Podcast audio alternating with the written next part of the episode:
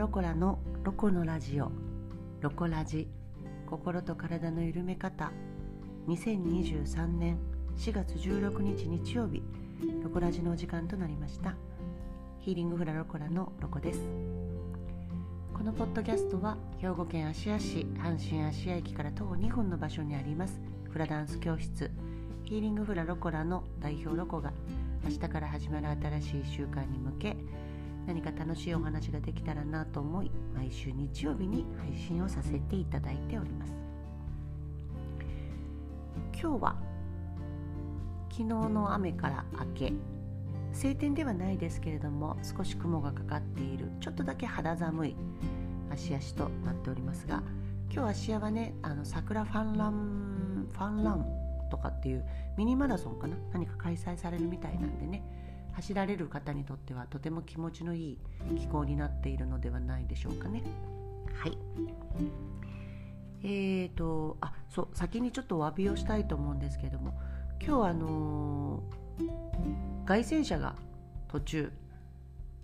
通るかもしれません来週の日曜日にね、芦屋市会議員と市長さんの選挙があるので、ものすごいボリュームで走られる方もいらっしゃいますので、街宣車の音が入ったら誠に申し訳ございません。はい、はい、ではね、今日私がお話しさせていただきたいテーマというのは、今日は心の平安の保ち方というテーマでお話をさせていただきたいと思います。心の平安の保ち方。はい。心の平安保ててますか？どう？保ててるよっていう方もいらっしゃるでしょうし、もう全然心の平安なんか保ててないっていう方もいらっしゃいますでしょうし、保てる時と保てない時とあるかなっていう方もいらっしゃると思います。かくいう私も先ほどものすごい爆音でね、街宣車が通ったんですよ、このラジオを撮ってる時に。もう何本でもちょっと撮り直しなんですよ。これ何回か撮り直してるんですけど、今日ねもう心がかき乱されて、もう心の平安の話をしようかなっていう時にも心をかき乱されてるわけにはいかないなんて思いながら、深呼吸しながらまたトライして今に至ってるんですけれどもね。まあ心の平安って簡単に崩されたりすることってあると思うんですけど、それでも逆に言うと、心の平安は実は簡単に保てるんじゃないのかなって、そういった気もしますので、なのでその辺も踏まえてお話を続けていこうと思います。今日私がね、この心の平安の保ち方でぜひ皆さんにご紹介したいなと思うことがありまして、それは何かというと、二十四節気と七十二候という暦、日本の暦のなんていうんだろうな、読み方っていうの、決め方っていうか考え方っていうのかな。字は読まれたことある、見たことある方もいらっしゃると思うんですけど、二十四節気は漢数字で24と書いて、節は節分の節に気候の気、七十二候は漢数字で72と書いて、立候補の候、まさに今の時期ですね、立候補の候と書いて七十二候と読むようですね。私は24節気と72候って読んでたんですけど、もう本当無知ですよね。もう本当ね、恥ずかしいで、もともとこの二十四節気っていうのは、昔日本は太陽暦ではなくて単陰暦だったでしょ。でその時にね、利用されてたことみたいなんだけど、日本の暦に基づいたその節の決め方っていうか読み方みたいですね。でこの二十四節気は地球から見て太陽が移動する天球上の道、行動を24等分したものです。それぞれの間隔を15日と定めているみたいですね。今は春分から4等分、まず春分を起点に分割して、そこから24等分したのが二十四節気ね。で七十二候は何かというと、その二十四節気をさらに約5日ずつ3つに分けた、15日を5日ずつで3つに分けた時候の様子を表したものを七十二候というみたいですね。七十二候はもっとこう細かく細分されているってことですね。一応自然の変化をそのまま項の名前にしているのが特徴的です。これが素敵なんですよ。難しいけどね、いろいろとなんだけれども、でね、この二十四節気は中国から渡来した暦が元になっているので、その手法というか、使われているんですけど、七十二候に関しては日本の季節に合うように何度か改定されているみたいですね。で、今使われている七十二候は1874年明治7年の略本歴に掲載された七十二候が主に使われるようになっているそうです。昔の人たちは電気もないですからね。なので月明かり、そして太陽の天気、太陽の光、天候、雨、干ばつ、台風、もろもろのその自然と密着して生きてきた人たちが使っていた、そして季節を目で肌で感じていた、その人たちの暦のこの名前を知ること、名前の雰囲気、感覚を知ることで、私たちはもっと豊かに四季を生きられるんじゃないのかなと思うんですね。私そういう感覚をちょっと薄れさせてしまいすぎちゃいないかい、日本人っていうか、日本に暮らす私たちよってものすごい思うんですよ。今特に本当に私は年を重ねてきたからだと思うんですけれども、ものすごくそれを感じます。日本に生まれてきた私たちが感じないといけないこと、ここであえて感じなければならないというちょっと強い言葉を選んでもいいんじゃないのかなと思うけど、思い出さなければいけない、そういう繊細な豊かな感受性っていうものを見つめて目覚めさせるのはとても大切なんじゃないのかなと思ってるんですなのでね、今日はそのちょっと本ね、私これね、もうこれ結構前に買ったんですけど、その本からご説明させていただきたい。その本の名前は絵で綴る優しい暮らし歳時記。書かれた方は国立歴史民俗博物館名誉教授、國學院大學大学院教授、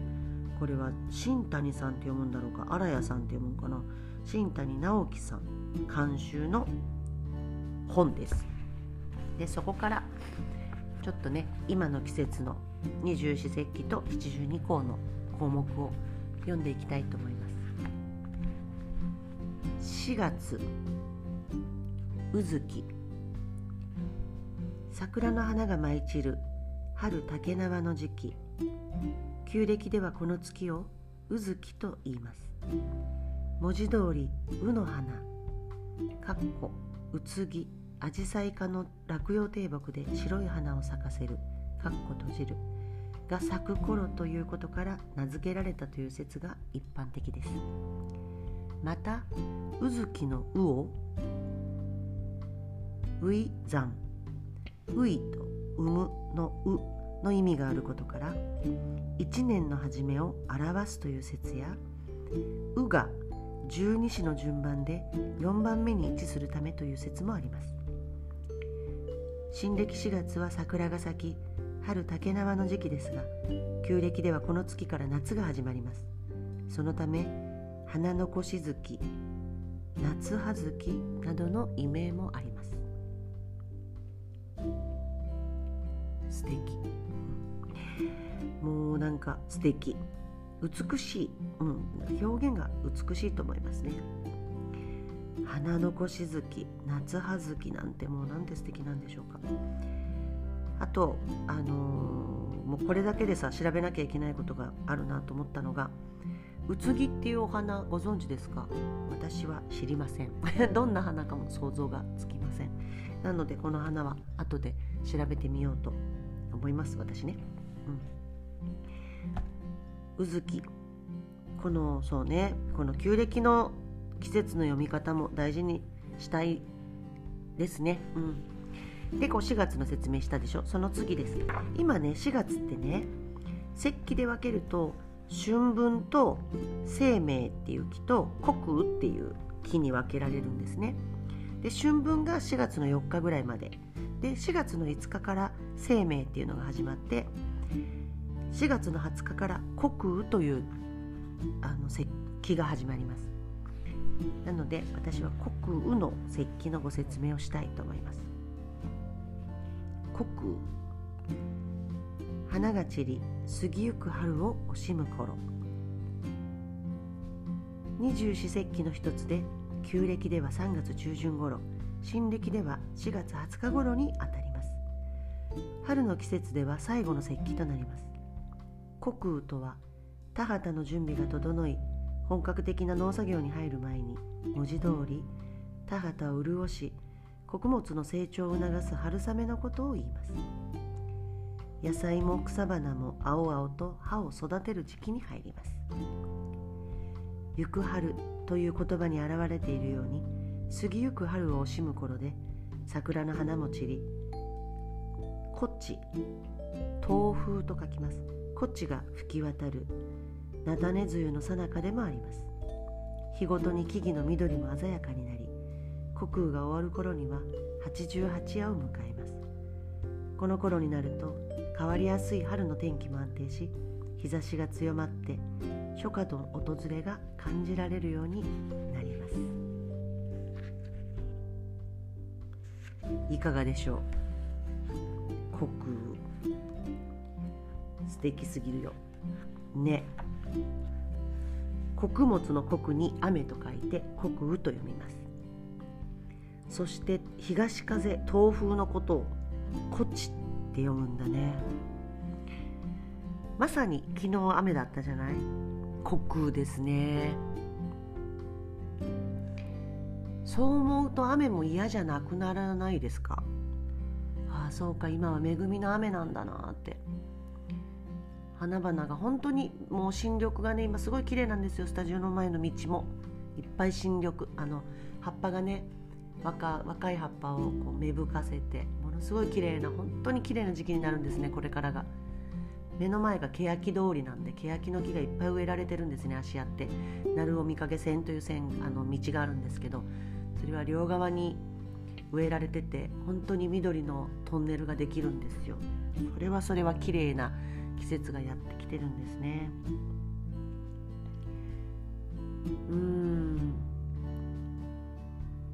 こういうことでも心の平安って保てると思うんですよね。ああ恵みの雨だな、木々たちが喜んでるだろうなとか、ああ新芽が出てきたな、まあ、黄緑がすごい綺麗、萌え黄色ってなんて綺麗なんだろうとか。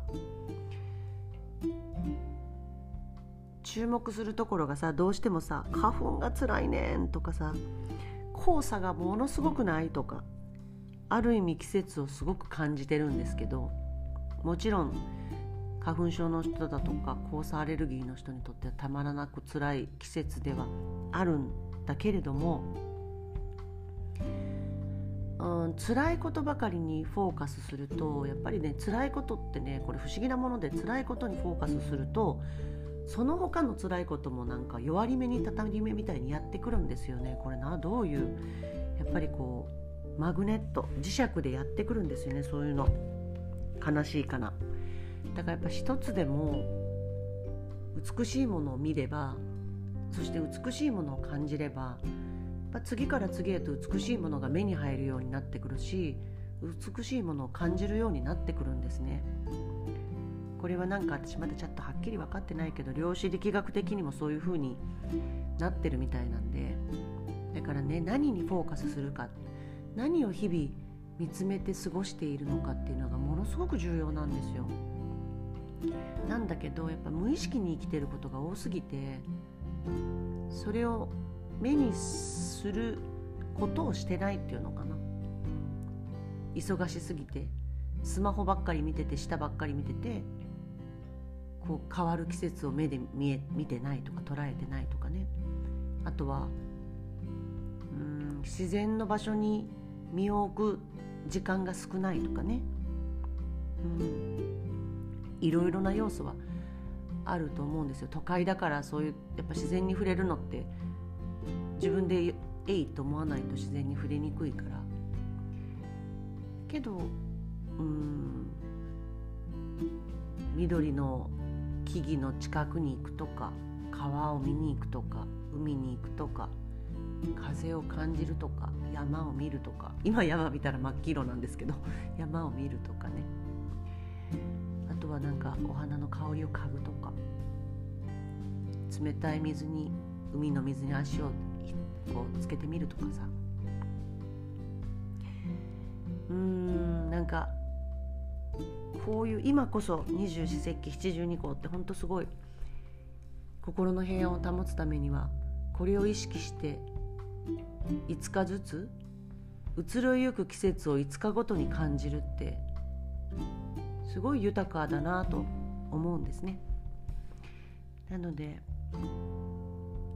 毎日それが意識できたらいいけど、忘れても構わないので、あ、そうやそうや二十四節気今いつなんだろうとか、七十二候今はどういう名前がついてるんだろうとか、ものすごい素敵な名前がいっぱいなんですよ、七十二候って。そう名前っていうかさ、そうなんていうの、いろんなね、なんかほら啓蟄とかさ、なんかもういろんな名前が、いろいろついてるんですよ。ネットでも調べてみてください。ものすごい素敵な言葉がいっぱいありますのでね。なのでね、本当にこの時候の挨拶って多分ビジネス文章でも時候の挨拶って書くことが減ってるのかもしれないですけど、時候の挨拶がまさにこれなので、こういうのすごいやっぱり意識し直してみた方がいいのかなって改めて思いました。なのでそう心の平安っていうのはもう日常の中に保つヒントっていうか保てる要素はいっぱいあるのでね、足を止めて